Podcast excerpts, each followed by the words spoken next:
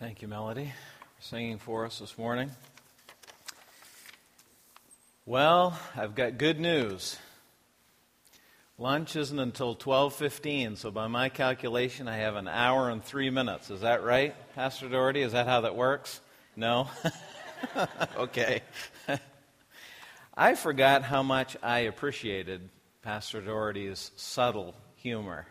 Some of you may not get it. I don't know if you notice when he's being funny, but actually, he's a, a pretty funny guy. When you see him washing his car with a suit and tie on, you might think there's a pretty serious guy, but uh, he, it's, it's there. You just have to look for it a little bit. And I appreciate that. Um, I know that you guys have had a busy weekend already, and you got a full day coming up, and I know that uh, sometimes your attention span tends to start to shrink and wane a little bit. So I'm just going to ask you something that I ask our folks at church sometimes when I'm speaking, and that is, is if occasionally you can just give me a little something, just some sign of life that you're still with me, okay? So whether it's, you know, a nod or a shrug or a furrowed brow if you don't understand what I'm talking about, just something, or if I ask a question, please feel free to respond and answer the question, okay? That's encouraging to me because sometimes I see glazed eyes and, you know, solemnly, piously bowed heads, and that really makes me nervous when I see that. So you could help me to relax if you could just, you know, indicate that you're, you're still here. That'd be really good. Um, I want to start by telling you a story this morning, and the story is of two men. Now, the first man, and pay attention to the story because, see, I'm giving you this heads up because sometimes my cynicism peeks through and I think you're not going to remember to respond or you are going to nod off. So I'm going to tell you right now, I'm going to tell you the story, then I'm going to ask you a question, okay? So you need to pay attention to the story.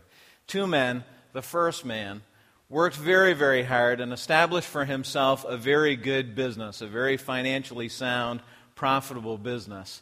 Uh, he was married to a lovely woman. They had two beautiful daughters. They had a handsome son. They lived in a very nice house with a small in ground pool in the backyard. Uh, she always drove a fairly new car. He always had a new truck for work.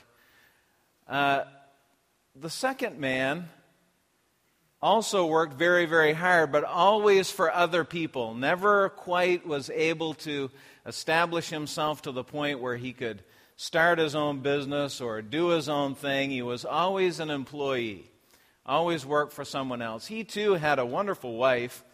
They only had one son, and their son was very hateful and spiteful to them, and they struggled with their relationship with him for their whole lives. They lived in an old house that looked like it was about ready to fall down, and they always drove a beat up old car that looked like it wouldn't go another two miles. They never really had anything besides just the bare necessities that were required to live their lives. Now, you ready? Here's my question Which man was God blessing? Remember, I said when I asked the question, you could answer it. So, who has the courage to step up this morning and tell us which man was God blessing? Was he blessing the first man? How many people think he, I'll just do it this way. How many people think he was blessing the first guy? Wow, nobody. Okay. How many people think he was blessing the second guy? A few. Okay. Well, what does everybody else think? That's only about five people. Both. Okay. How many people think God was blessing both men. Okay, now a few of you still haven't answered your hand or raised your hands. Anybody else have any other thoughts? Ah, th- you know, Mr. McMahon, if someone had come to me this morning before this service and said, out of this entire illustrious crowd, one person would come up with the right answer, I never would have guessed it would have been you. Uh, but thank you. Thank you. Excellent. Yes, excellent. You are truly a great student. and you are paying attention, which is good. We don't know, do we? Not enough information. God could have been blessing the first man. He could have been blessing the second man. He could have been blessing both of them. He could have been blessing neither of them. We really don't know enough, do we? About the two guys in our story. Unfortunately, we tend many times to equate God's blessing with provision and comfort. We have Christian leaders that are writing books now, prominent Christian leaders that are writing books with titles like See Yourself Successful and Live Your Best Life Now. And when good things are happening, our tendency is to think God is blessing, God is taking care of us, God is providing. Actually, we, my dad and I had a chance to have a conversation with someone was a ministry not too long ago who had this conversation with the leaders of his church. Things were going well. Things are happening like it seems like they should be. There's bills being paid and money in the accounts and lots of people at church on Sunday morning. And his leader said, that We're doing it. God's blessing. Is he? The problem with believing that when we are being provided for and things are going smoothly, that God is blessing, problem with that is what do we do when things are not going well? Does that mean God is not blessing? Does that mean God doesn't love us anymore? Does that mean God has forgotten about us? Sometimes when I'm talking to our folks, I've used the example before that sometimes we have a tendency to treat God like a vending machine, a spiritual vending machine. We put in our money we put in our things, our worship and our time and all the things that we think that God wants, and then we hit the button, right? This is what I want, God. Here's my stuff. Now you give me what I want. You give me a comfortable life. You give me a, a, functioning vehicle. You give me a loving wife or a caring husband. You give me a family. You give me a home. Or even to spiritualize or be more spiritual, you give me a fruitful ministry. This kind of bothers me because I have a really hard time finding any scripture at all that promises us physical comfort or freedom from difficulty in this life. I can't find it. In fact, I believe that Scripture says that our calling as Christ followers is to a life of faith, not a life of ease. And I want to read you just three or four verses in the book of Hebrews this morning. So if you've got your Bible, you want to turn there and follow along. I'm going to be reading from Hebrews chapter 11. I'm going to start with verse 1, but then I'm going to skip down toward the end of the chapter and Some of you, or maybe all of you, are familiar on some level with the book of Hebrews, and if you know anything about Hebrews, you probably know that one of the most well known passages in Hebrews is chapter 11. It's commonly called the faith chapter. And if we read chapter 11, we were to read all 39 or 40 verses, we would read all kinds of stories of faith, all kinds of stories of victorious Christian living lives lived in subjection to God, and all the wonderful things that happened as a result of that. In chapter 1 of Hebrews 11 says this Faith is the confidence that what we hope for will actually happen. It gives us assurance about the things we cannot see confidence and assurance about what we can't see. Now, just think for a second about your life, particularly those of you who are students here. You are all relatively young. Think about your life. There's a lot of things that you can't see, isn't there? this is one of those times when you should nod your head or do something so that I know that you're all still with me, okay? There's a lot of things you can't see, right? including you can't even see if you're going to be able to get along with the roommate that you just found out yesterday that you're going to have. That might be a little sketchy.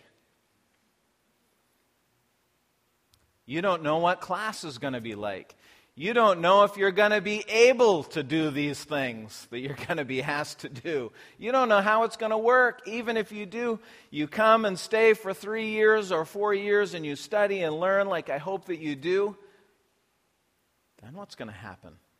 What's going to happen next? Where am I going to go? Where am I going to be? What's God going to ask me to do? There's so much that we can't see, and faith is confidence and assurance about what we can't see.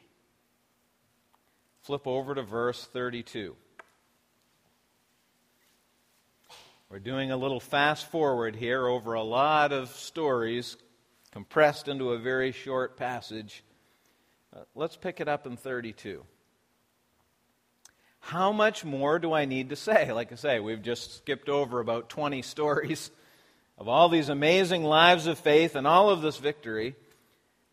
In verse 32, the writer says, How much more do I need to say? It would take too long to recount the stories of faith of Gideon and Barak, Samson, Jephthah, David, Samuel, and all the prophets. By faith, these people overthrew kingdoms, ruled with justice, and received what God had promised them. They shut the mouths of lions, quenched the flames of fire, and escaped death by the edge of the sword. Their weakness was turned to strength. They became strong in battle and put whole armies to flight. Women received their loved ones back from again from death. Look at the faith there and think about those stories. Gideon. Do you know the story of Gideon? Cue the head nod or the head shake, whichever, just something. You know the story of Gideon? Hiding down in the little well, trying not to get killed. God comes and says, I want you, Gideon, mighty Gideon, you great man of courage. Get up out of that little corner and lead the Israelite army and defeat this, these Midianites. So Gideon rounds up an army, doesn't he? And God says, Gideon, there's only one problem with your army. What's that, Lord? It's too big. So they get rid of a bunch of them. Gideon, we're almost ready to go. One problem, still got too many guys. They all leave except 300, and God uses Gideon and 300 guys to defeat 100,000 Midianites. In Daniel, who hasn't heard the story of Daniel? How many of you remember in Sunday school class or with your mom and dad with a little kid's devotional Bible reading the story of Daniel? Okay, everybody knows about Daniel. They threw him in a pit with ravenous lions because he refused to turn away from God. And God closed the mouths of the lions and wonderfully and miraculously saved him. And Samson, killing thousands of Philistines with the jawbone of a donkey and taking out more of God's enemies in his death than he ever did in his life. I mean, those are the stories that we know. Those are the ones that we read to our children, those of us that have them, and those are the ones that we study in Sunday school and we, we think about and we know and love. But look at the second half of verse 35. But others were tortured refusing to turn from God in order to be set free, they place their hope in a better life after the resurrection. I always tell people when I'm talking to them, I'll tell you this the same thing that if you don't mark in your Bibles, you probably should. And whenever you come to a word like but in the middle of a passage like this, you should circle it, highlight it, because something is about to change here. But others were tortured? This is Hebrews chapter 11. This is the faith chapter. This is where all the good stories are recounted. But these guys were tortured, some of them, because they refused to turn away from God. I want you to notice what it says here. Why they were able to do that. It says their hope. What was their hope? Their hope was in a better life but listen to when the better life was going to show up. Did anybody else notice it when we read the verse? What does it say there? When is the better life that they were hoping for? When is it? After the resurrection. The key word in that phrase is the word after. Their hope was in a better life, but it was after the resurrection. How many times do we present the gospel? I hope it's not very often, but how many times have I heard people present the gospel or talk about a relationship with God as being the fuel for a better life? Well, it is the fuel for a better life spiritually. It's not always necessarily a better life physically or financially. But there is a better life. It's after the resurrection. That's what is promised. So I have a question for you right now. I want you to be thinking about over the next few minutes, and that is this What are you hoping for? I want you to think about that. What are you hoping for? So many of you here, and I, I told this to Melody last night, and uh, mom and dad when we were talking, when I was watching you freshmen come up and say where you, your name and where you're from, where you went to church, and all those things, I was thinking, why are there 12 and 13 year olds coming to MBBI as freshmen? I mean, seriously, I am getting old or something because some of you guys look so young. And you have your whole life ahead of you, and I am so glad that you're here and you're willing to study God's Word and you have a desire, hopefully, like we talked about last night, to love God with all of your heart and soul and mind and strength. But what is it with all of your life ahead of you? What is it that you're hoping for? Because faith, as we read before, is the confidence that what we hope for will happen. So I ask you what you're hoping for because what you are hoping for says a lot about your faith. It says a lot about the kind of faith that you have. Are you hoping for a comfortable life? Are you hoping that by turning your heart and mind and soul and body over to God, that He will take care of you and that He will provide for you and you will have all of the things that you feel like you deserve in life? What are you hoping for? So, what you're hoping for says a lot about what kind of faith you have. Look at verse 36. Verse 36 says, Some were jeered at, and their backs were cut open with whips. Others were chained in prisons. Some died by stoning. Some were sawed in half. Others were killed with the sword. Some went about wearing skins of sheep and goats, destitute and oppressed and mistreated.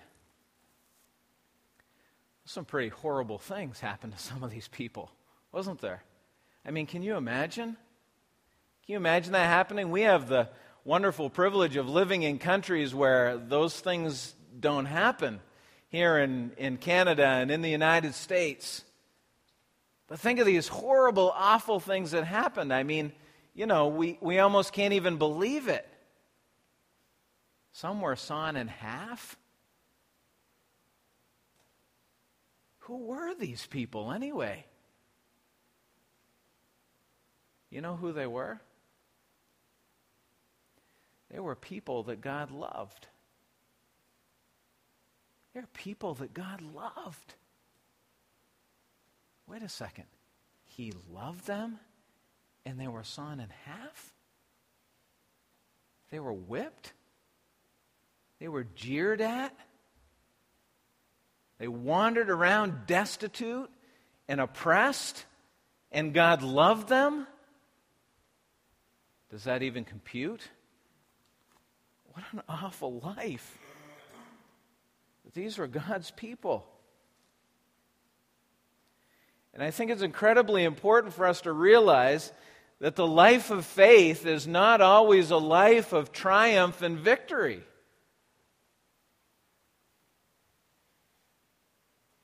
It's not always a life where we are lauded in parades and held up as paragons and heroes. Sometimes the life of faith is very difficult.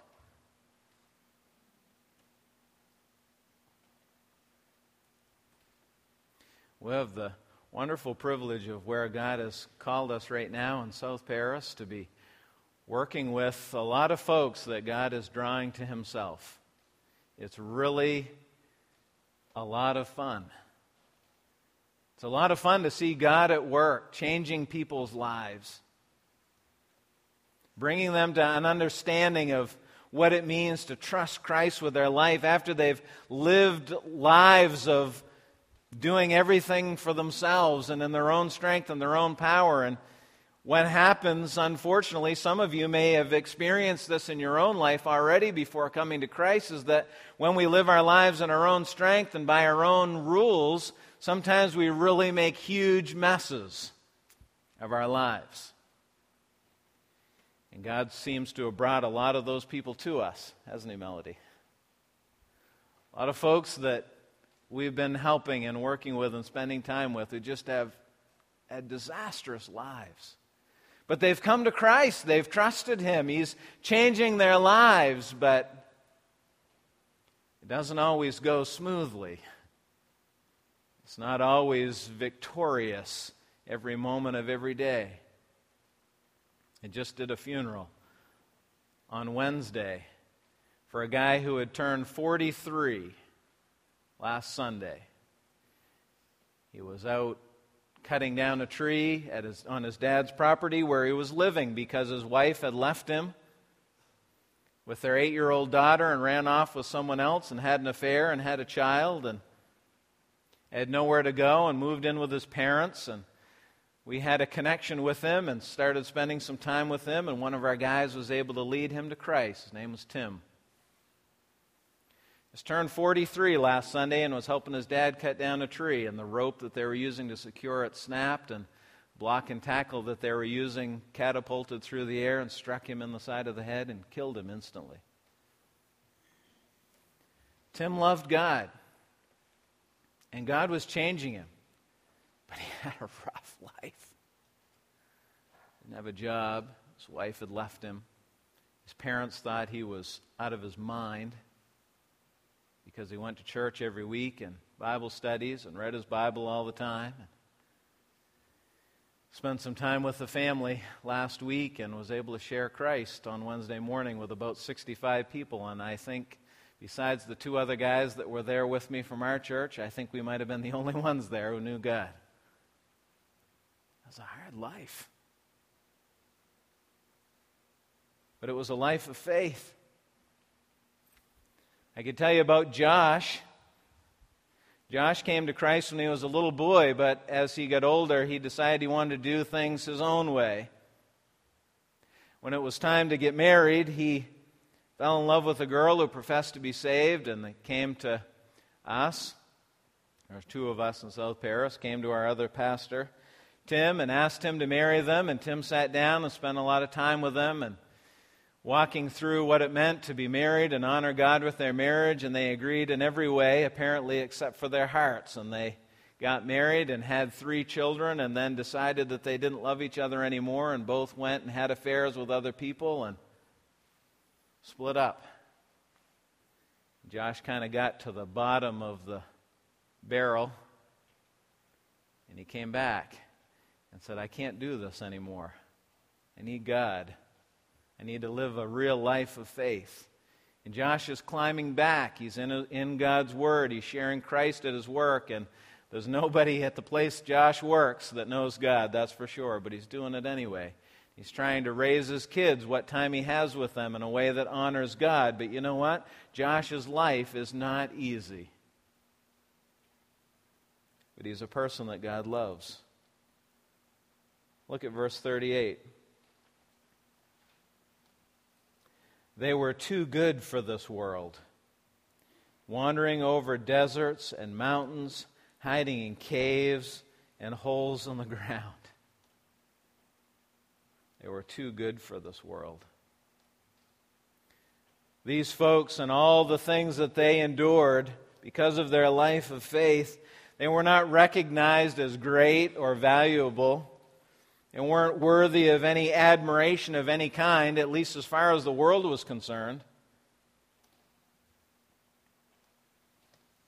If you know a little bit of the story of John the Baptist, you know that when Christ was walking this earth, God had called John the Baptist to prepare people for Christ's arrival.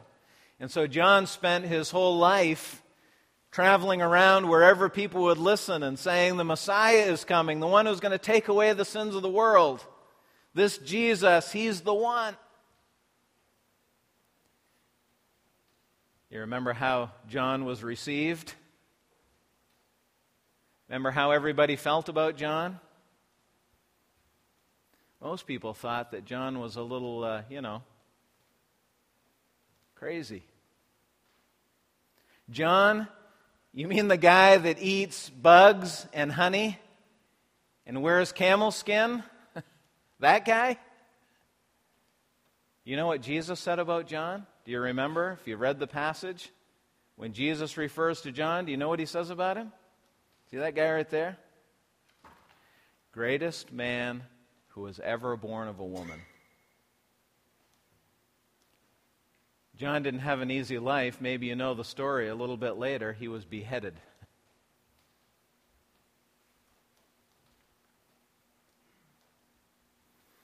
We had a sweet old couple in our church that we were at in Sherman before we went to South Paris. Names were Gordon and Althea. I swear they were in their late 90s when we moved to Sherman, but we found out later they were only in their 60s. they had an incredibly difficult life physically, financially, emotionally, mentally, spiritually.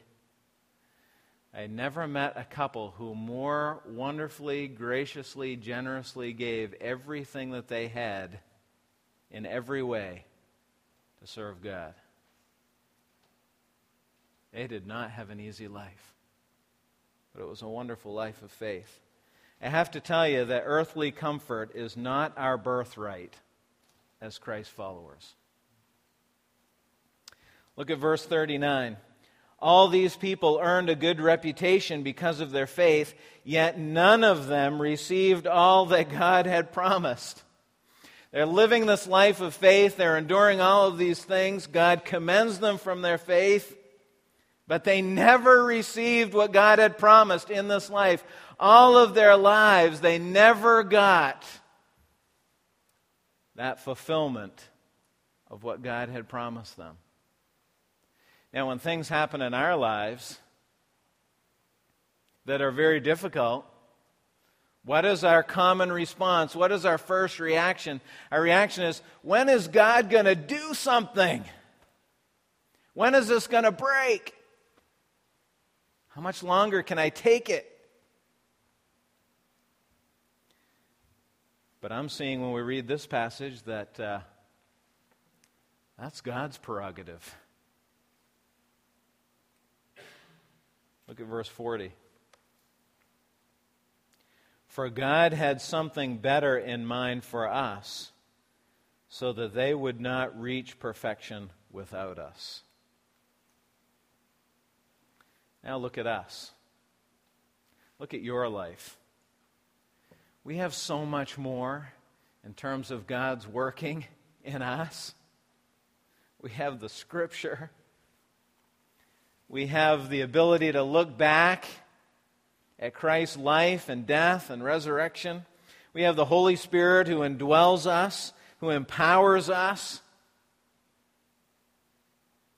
The writer here says that God had something so much better in mind the resurrection one day together. Question is, where is our faith? Remember what we read in verse 1? Faith is the confidence that what we hope for will happen, specifically the things that we cannot see. We tend as human beings to insist on seeing. We want to see. God, what do we pray? What do we pray all the time? Have you ever prayed this? Nod your head if you've ever prayed this. God, what do you want me to do? What's next? Show me what's next. That's what we want, right? Show me, God, I want to see. But faith is the confidence that what we hope for will happen, specifically the things that we cannot see. That's what a life of faith is trusting God when we cannot see. Because insisting on seeing is not always the best for us, not always what God has in mind for us. And I want you to understand this morning that your calling on this earth, my calling on this earth, is not to a life of faith, or is to a life of faith, rather, not a life of ease. I want to challenge you this morning. I know this is very difficult because I live in this world too, just like you do. I want to challenge you to shake off what our culture tells us that we deserve. Because if you have learned anything at all in your incredibly short lives, most of you. If you're an observer of our culture at all, you know that we live in an age of entitlement. This is what you deserve. You're young. You're right at the, the, the cusp of life. And all that's going to happen, and everything is in front of you. And this is what you should have. And I want to challenge you that being a Christ follower, that living a life of faith is counterculture. You got to be willing to shake that off. You got to be willing to not fall prey to that and say, This is what I deserve. And I want to serve God, but I need this stuff too. You got to put that aside and realize that a life of faith means hoping for things that are not seen.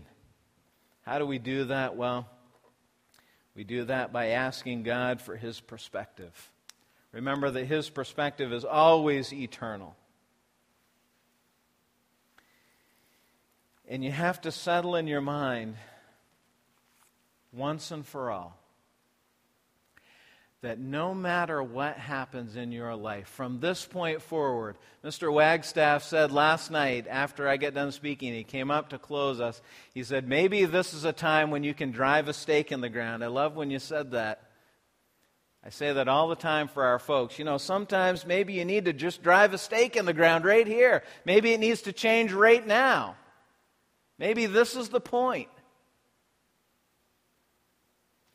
Where you settle in your mind once and for all that regardless of what happens in your life, whether it's like the first guy who had everything that this life seems to offer, or the second guy who seemed like he had nothing that this world has to offer, settle in your mind that God loves you and that never, ever changes.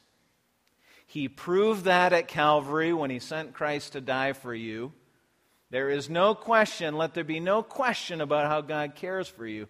But understand this that a life lived for God by faith is not always easy. God is in the process of shaping your character. All of us.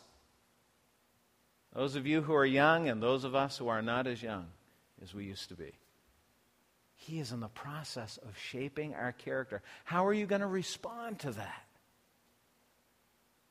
And ask yourself, what is it that I am hoping for? God wants nothing more than for us to offer ourselves to Him, to bow before Him and say, Father, here I am. This is it. I trust you. I want to live a life of faith no matter what happens.